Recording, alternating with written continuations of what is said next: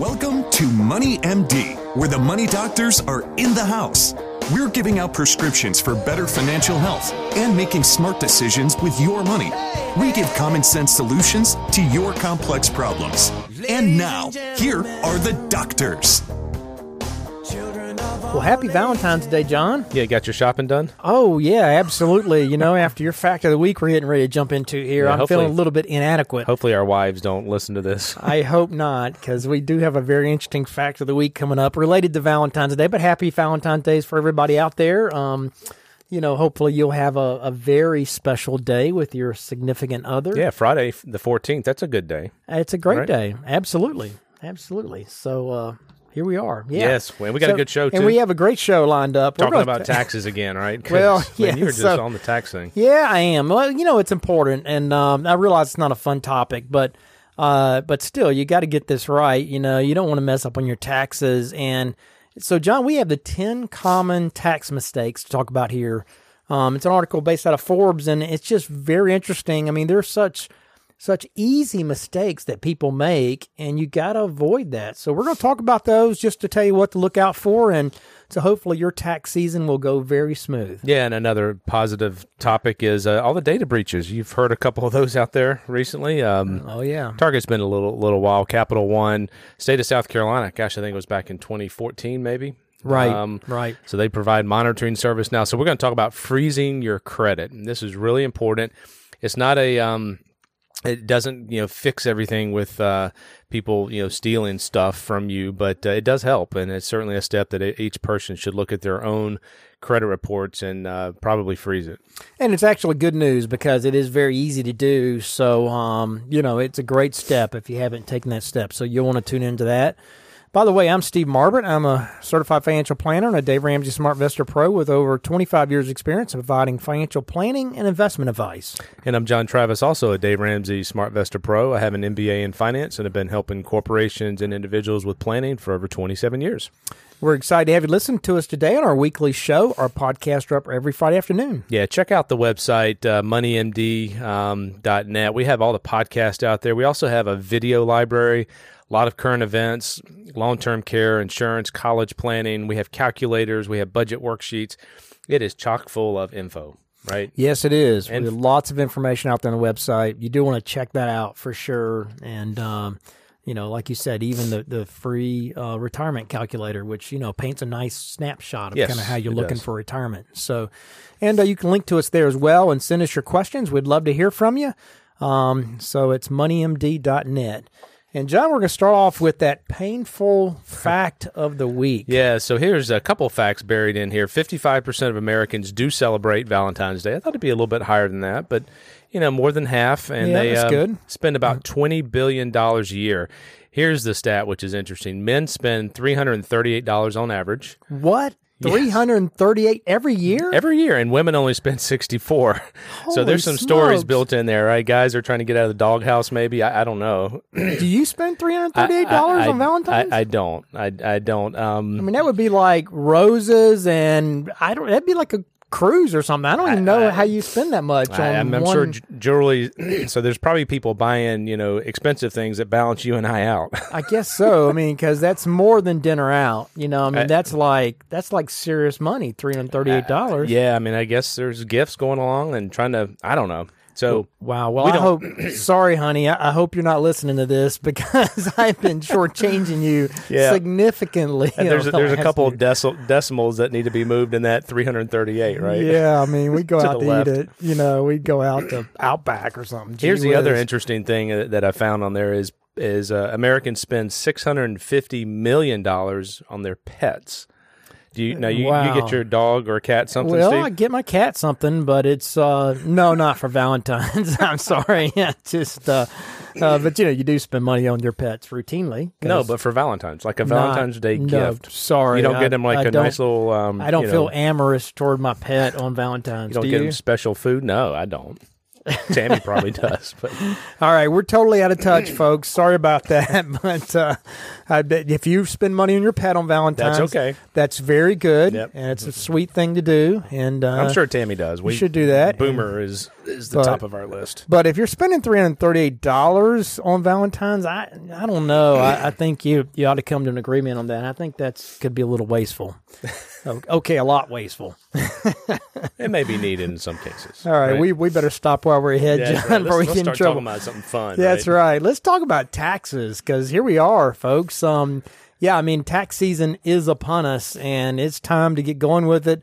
Um, you know, it's always a little stressful and confusing, confusing, right, John? Um, you know, we talk about what we talked about just a couple weeks ago about how to get organized for taxes. So hopefully every, everyone has taken that to heart and, you know, is about ready to go with their tax returns now. You should have most of your 1099s by now. I know TD Ameritrade um, posted all those on their website uh, this past week. Um, and those should be arriving in the mail any day, you know, if you haven't received them from whatever financial institutions you have. So for most people, you know, the last piece of the puzzle um, is done. So unless you have a business or a limited partnership or something like that, then you know you're likely in pretty good shape to go forward with your taxes. Um, you know, if you do have some kind of partnership, then you know those K ones don't usually come out to the end of March. So, um, you know, unfortunately, you're gonna have to wait a while if you're in that category. But you know, last year really threw a lot of people for a loop when it came to taxes, John, because of the new rules that went into place, um, the adjustments to withholding. Many people have been counting on the big refunds, and, and they got you know whacked with a staggering tax bill um, due to the under withholding that many people kind of fell victim to. Um, so while it may be tempting to rush and, and try to complete, you know, the the task of doing your taxes as quickly as possible, it's also easy to get ahead of yourself and make mistakes. Uh, so we suggest you take a deep breath, take a little time, a little extra time, make sure you have everything, and avoid these common mistakes that people make. Um, you know, you're going to cost yourself a lot more in time if you make one of these simple mistakes and end up having to answer an IRS letter or worse, an actual audit down the road.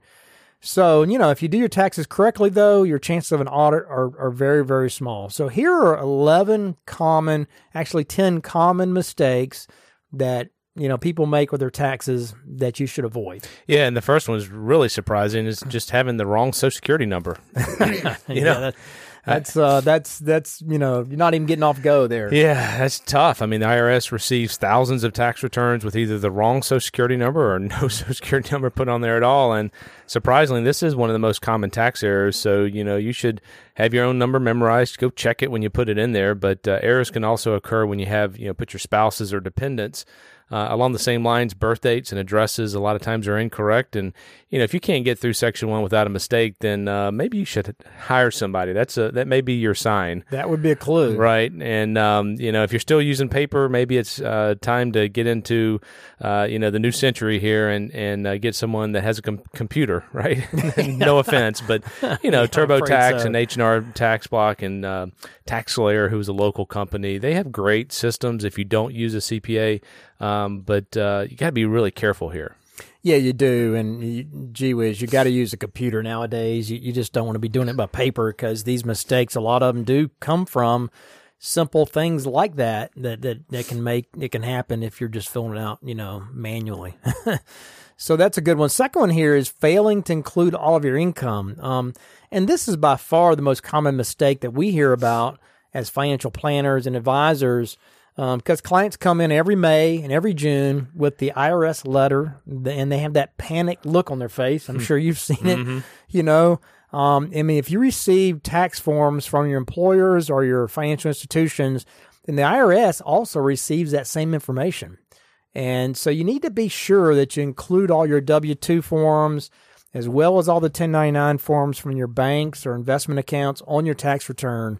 I mean, if you receive a 1099, don't assume that it's not important and it doesn't have to be included just because you don't understand it or maybe it's small. Um, the IRS runs a match program every year which compares your tax return information to the information they've received. And if you leave off any income, they're likely going to catch it, and you're going to get that unwelcome letter the next summer. Yeah, and It it's takes an automated. yeah, it takes an entire year, Yeah. but about May or June, you'll start getting letters for the previous year from their match program, things that didn't match up, and, and that's not a good feeling.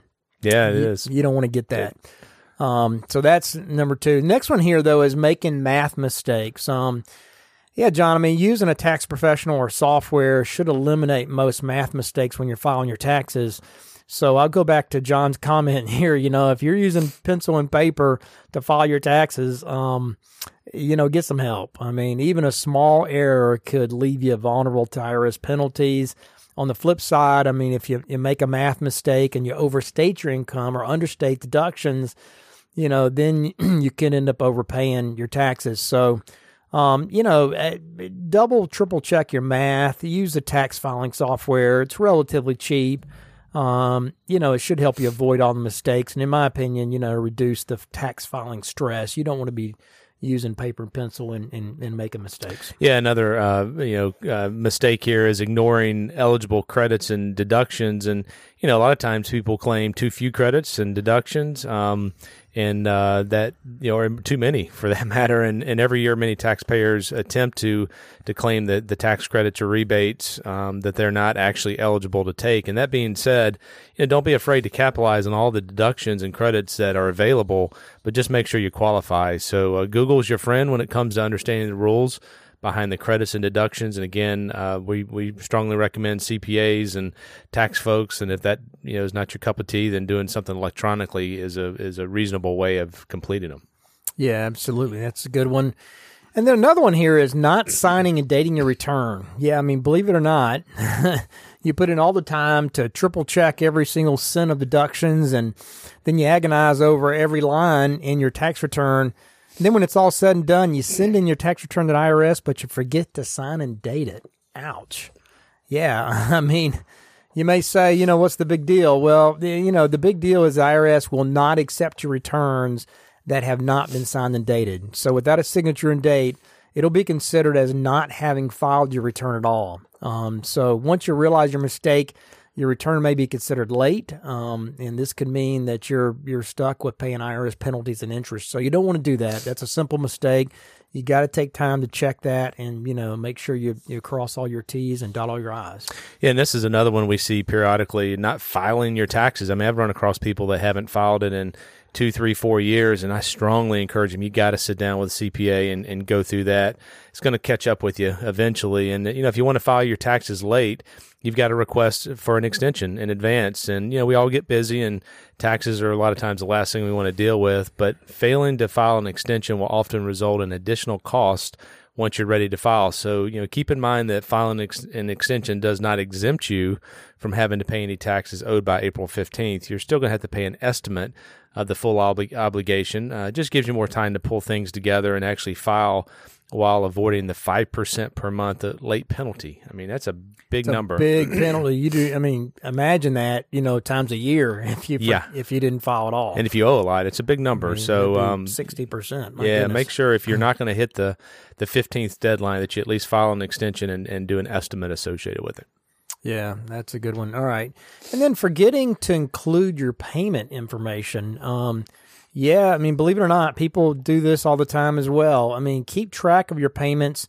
You know, last year, um, you know, I made a payment with my state tax authority and it wasn't credited properly. But luckily, in that case, you know, I paid online with credit cards. So, you know, you have a, an email receipt that you can check and uh, you can go back and prove that you made that payment.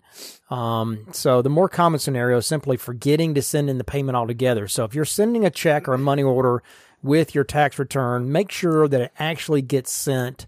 Um, also include your name, your social security number on your check, as well as uh, which tax bill um, the payment should be applied to. I mean, when you e-file, you need to make the payments electronically. Doing so avoids leaving to the mercy, you know, of the mail carrier. Um, so make sure you enter the, the bank information correctly so that the payments will actually clear. So that's one you don't want to make. Another one here, though, is choosing the wrong filing status. Yeah, I mean, which filing status should you use? You know, are you head of household, single, married, filing separately, or married, filing jointly? Choosing the correct status can be confusing, but picking the wrong one's going to throw off all your tax numbers. So, you know, do you get sneaky, try to use a status for which you're not qualified um, in order to lower your taxes? I mean, the IRS kind of assumes the worst. So, you want to make sure that you pick the right filing status and you file your taxes according to that status. So, you know, picking the wrong status and then filing some other way is uh, definitely a no-no. Yeah, another kind of data entry uh, issue is direct deposit, and so instead of waiting on a tax refund check from the IRS, uh, why not just have it direct deposited into your bank account and you know take time to make sure that you're entering the bank's routing number and the account number correctly. So. Uh, you know, typos could send that refund to somebody else, and it's going to be hard to get back. It's going to take a while. So, uh, you know, double and triple check this stuff that we're talking about because it makes a difference. That's right. And then check direct deposit information too, you know. So why wait for a tax refund check when the IRS can direct deposit in your bank account? Um, but take the time to make sure you're correctly entering your bank's routing number and your account information. You know, typos could send your refund anywhere and could lead you to a huge headache. Try to get that fixed, and and it's that's not an easy task to try to get anything fixed through the IRS. So you don't want to make a mistake in terms of where your refund goes to. Um, and then, uh, yeah, missing the uh, missing the IRS deadlines. Um, the tax filing deadlines April fifteenth this year. If you're unable to get your information um, together and file an extension, uh, similar, you need to you need to make sure that you that you get it all together and you get it in on time. If it's corporate taxes, those are due by April by March fifteenth. Um, so if you're looking for uh, you know a retirement plan contribution to your IRA, your Roth, must be made by April 15th this year. Um, so, you know, 401k, profit sharing, SEP IRA, you have until time you file your taxes. and also, if you still, you still have time to open a SEP IRA, uh, but the 401k pension plans, those have to be set up before year end. And uh, let's see, lastly here, John, um, you know, don't leave yourself vulnerable to tax fraud. Um, you know, tax refunds, scams, they're on the rise, um, as we're getting ready to talk about here. And so, you know, beyond the the aforementioned um, ten mistakes that we just talked about, you know, take a look at extra caution. Look for ways to reduce your risk to become a, a victim of, of tax scam. You know, one of the biggest tips is just protecting your Social Security number and you're filing your taxes on time. Um, you know, that's going to help you to avoid, you know, giving scammers a chance to run off with your tax return. If you do mail it in manually, you know, make sure you go put it in one of the blue boxes. Don't stick it out in your mailbox because um, you know people are looking to steal mail this time of year as well mm-hmm. to to steal your information. Taxes are hard enough, so you know dodge these uh, common mistakes. Avoid having the rush to um, have to fix them down the road. Um, a few extra minutes today could save you hours and potentially thousands of dollars in the future. So those are the common tax mistakes to avoid. And that leads us up here to our question of the week. Yeah, with the new uh, law that went into to place a couple of months ago, the Secure Act, um, they changed how IRAs are handled. So we're getting a lot of questions and starting to look at some planning in this area. And the question is, should I convert my IRAs to a Roth before I reach the age of 72, which is the new RMD age, required minimum distribution? And um, since my children will now have to distribute it all within 10 years of my death, so it used to be you could take money over their lifetime. Right. Now it's only 10 years. So should you do conversions um, from IRAs to Roths? Yeah, that's right. Um, and this is an interesting question because, yeah, that has changed. You know, you're not going to be able to stretch it out as long as you used to be able to under the new rules. They only have 10 years to take the money out. I think it really though comes down to the tax rates, John. Um, you know, if you can convert money from an IRA to a Roth in a 12% tax bracket, yeah. Which is about 105,000 of gross income for most married couples today.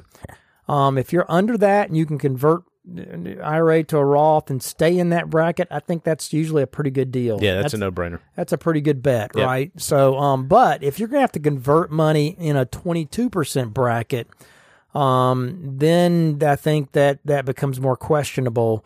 And and it's also worth looking at what bracket will you be in down the road. You know, when you have to take out your RMDs, or what bracket will your kids be in if you leave your your IRA to them.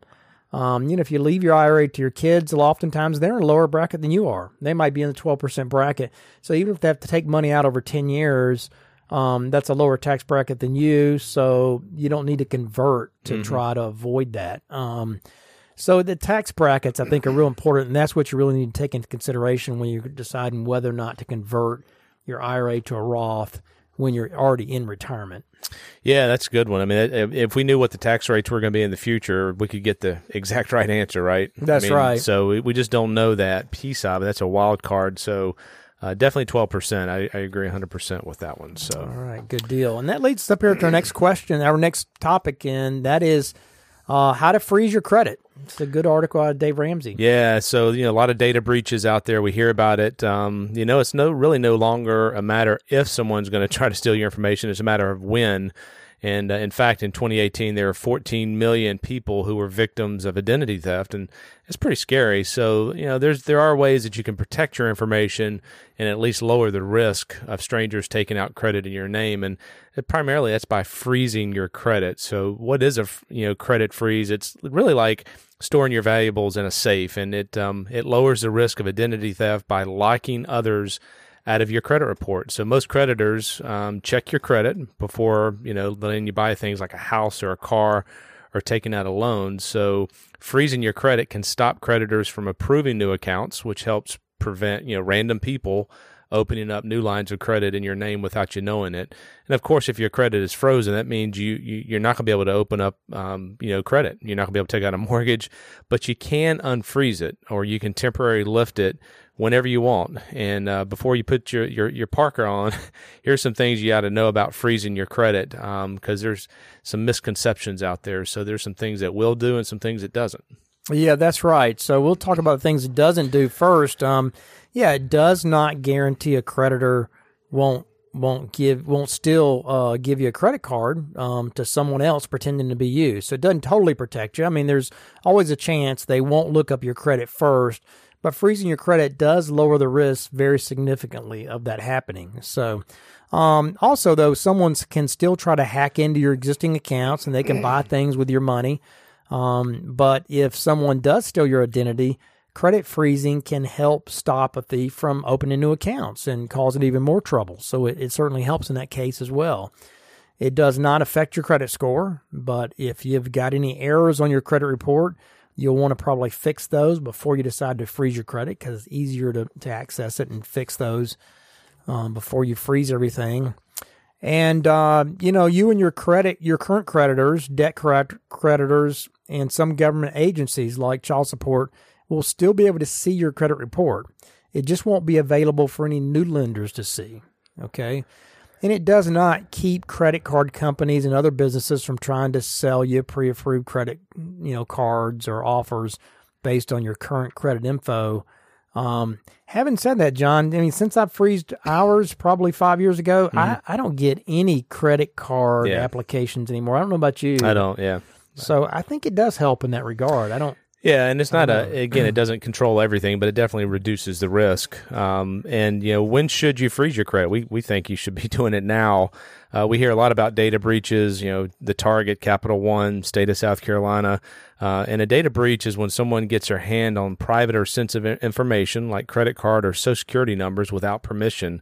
And since mo- you know m- most of us have that kind of information stored online, uh, there's a higher chance people will be able to steal it. So um, again, freezing your credit can't prevent someone from stealing your information, but it can stop them from using it to open up new lines of credit and maybe scoring a new gaming system at Best Buy. So, if you know there's been a breach of your personal account or a breach in a company that that stores your data, uh, you need to go ahead and do a credit credit freeze. And I would say, regardless, I mean, your information's yeah. out there. It is. It's already happened, really. Absolutely, you know? sure. So, uh, identity theft is another reason to freeze your credit. You know, if you've had that uh, happen and so forth.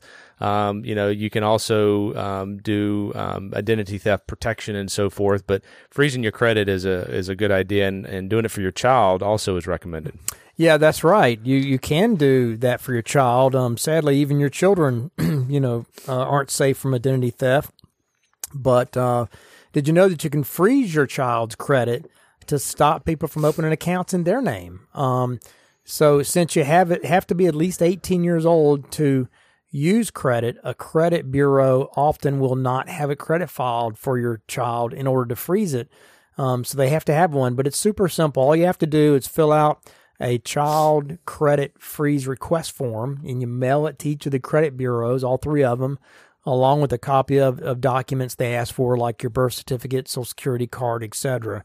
And if your child is 16 or older, they can do this themselves. Um, and you can also check your child's credit score online to, you know, for for free to make sure they aren't a victim of identity theft. Yeah, so the the way you freeze your credit, you have to go to the uh, three major credit bureaus: Experian, Equifax, and TransUnion, and uh, you've got to go to all three of them, and you got to let them know that you want to freeze your credit. You can do this on the website by mail or by calling them directly, and um, you know they'll set up a pin that allows you to freeze and unfreeze your credit report whenever you want. So even if someone does have your social security number, or other personal information, they can't touch your frozen credit um, without a pin. And you know, it does doesn't take long for that credit cold snap to kick in. They they put it within a couple of days when you do it online or by phone. So um, you got to go to those three: Experian, Equifax, or TransUnion. Yeah, that's right. So the question is, how do you unfreeze your credit? well, good news. It's it's super easy. Um, to unfreeze your credit uh, all you have to do is let the credit bureaus know that you want to lift the freeze um, temporarily. Um, there's a temporary uh, thaw, if you will, or unfreeze that you can do, and you have to apply. Um, it's you know, so if you need a credit card or something like that, you know that you're applying for. Um, that's all you have to do. And keep in mind, it could take anywhere from several seconds to several days for your credit report to thaw so creditors can see it again. So, you know, it's a little bit of a pain, but it's it's really not hard. I mean, you can log on. Usually they give you a a code that you enter like a password um, whenever you freeze it the first time and you use that code to thaw your credit. Um, but so it's less of a pain than you know someone taking out a mortgage in your name. So yep. I've only had to do mine like once in the last three years. So it's it's you really don't do it nearly as much as you might think. Yeah, and the good news is is that it's free. I mean, they used to charge you when you um, wanted to freeze or unfreeze, but you know Equifax had that huge data breach in 2017 the personal information of 147 million Americans was leaked. so the government decided to make it free. So, you know, you can also go online to those three uh, credit bureaus and request a free credit report once a year, uh, even if your credit is frozen, just to keep an eye on that. And that's cer- certainly something that we recommend and Steve, that really goes right into the prescription of the week, right? That's right. That's right. I'll get in that second. But did you re- did you remember here this week that they actually charged four Chinese? Yes, I saw that. Uh, for that that that breach, that Equifax data breach back in 2017. Yeah, and this the, week the story was is they they they did that on I don't know like 24 different servers in like 20 countries. I mean, so it was like bouncing all over the place Super to try to cover yeah. their trail. Yeah. Somehow, I, don't, I can't imagine how they actually identified the four people involved I with have, it. Who knows? It's amazing that they could do that, but they charged them with it, and I mean, of course, they won't, you know, show up and Yeah. you know t- take the charges, but it does. It does let them know that hey, we're on to you. We're watching You know? Yeah. we're on to you. So I thought that was a very interesting thing. All right, and that leads us up here to our uh, last thing, which is the prescription of the week, and that is to check your credit score and your child's credit score if you have a minor child to see if anything unusual is going on. Um, John, I mean, it's super easy to do. You just go, you go on Equifax or TransUnion or um, Experian's website. Um, they will allow you to, you know, you just log in, create an account, and you can check it right there. You can check your credit score, and uh, they give you like a whole report. And you know, I checked mine the other week, and I was surprised my credit score had dropped. and so they tell you why it dropped. They tell you what areas you're weak in. Yeah. And the areas weak in basically is I'm not using as much of my credit as they would like to see me use. yeah, seems like that would be a positive. It seems like it'd be a positive, and I was like, really? You know, my credit score, but hey, who cares? I mean, I pay cash for everything. Yeah, so I hear Dave Ramsey talking about this. He doesn't have a credit score because he hasn't used it in decades, and he couldn't rent an apartment, you know, um, bill or couldn't rent an apartment from somebody, but he could write a check and buy the whole He could building. buy the whole building. So there you go. I yeah. love hearing him talk about that. But also, part of the prescription is is really consider freezing your credit. Uh, it's pretty easy to to manage and maintain and so forth. Uh, it's just going to save you some headaches down the road. Absolutely. There you go. All right. Well, that's been this week's edition of Money MD. Tune in next week to hear more prescriptions for your financial health. Check us out on our website, moneymd.net. Email us your questions at info at moneymd.net or give us a call at Richard Young Associates at 706 739 0725. Thanks for listening. Have a great rest of the week. Have a good one. This program contains general information only and should not be taken as specific investment, tax, or legal advice. This broadcast is not a solicitation for the purchase or sale of any security. SmartVestor Pro is not connected to investment returns. Further information is available by contacting Richard Young Associates, a registered investment advisor.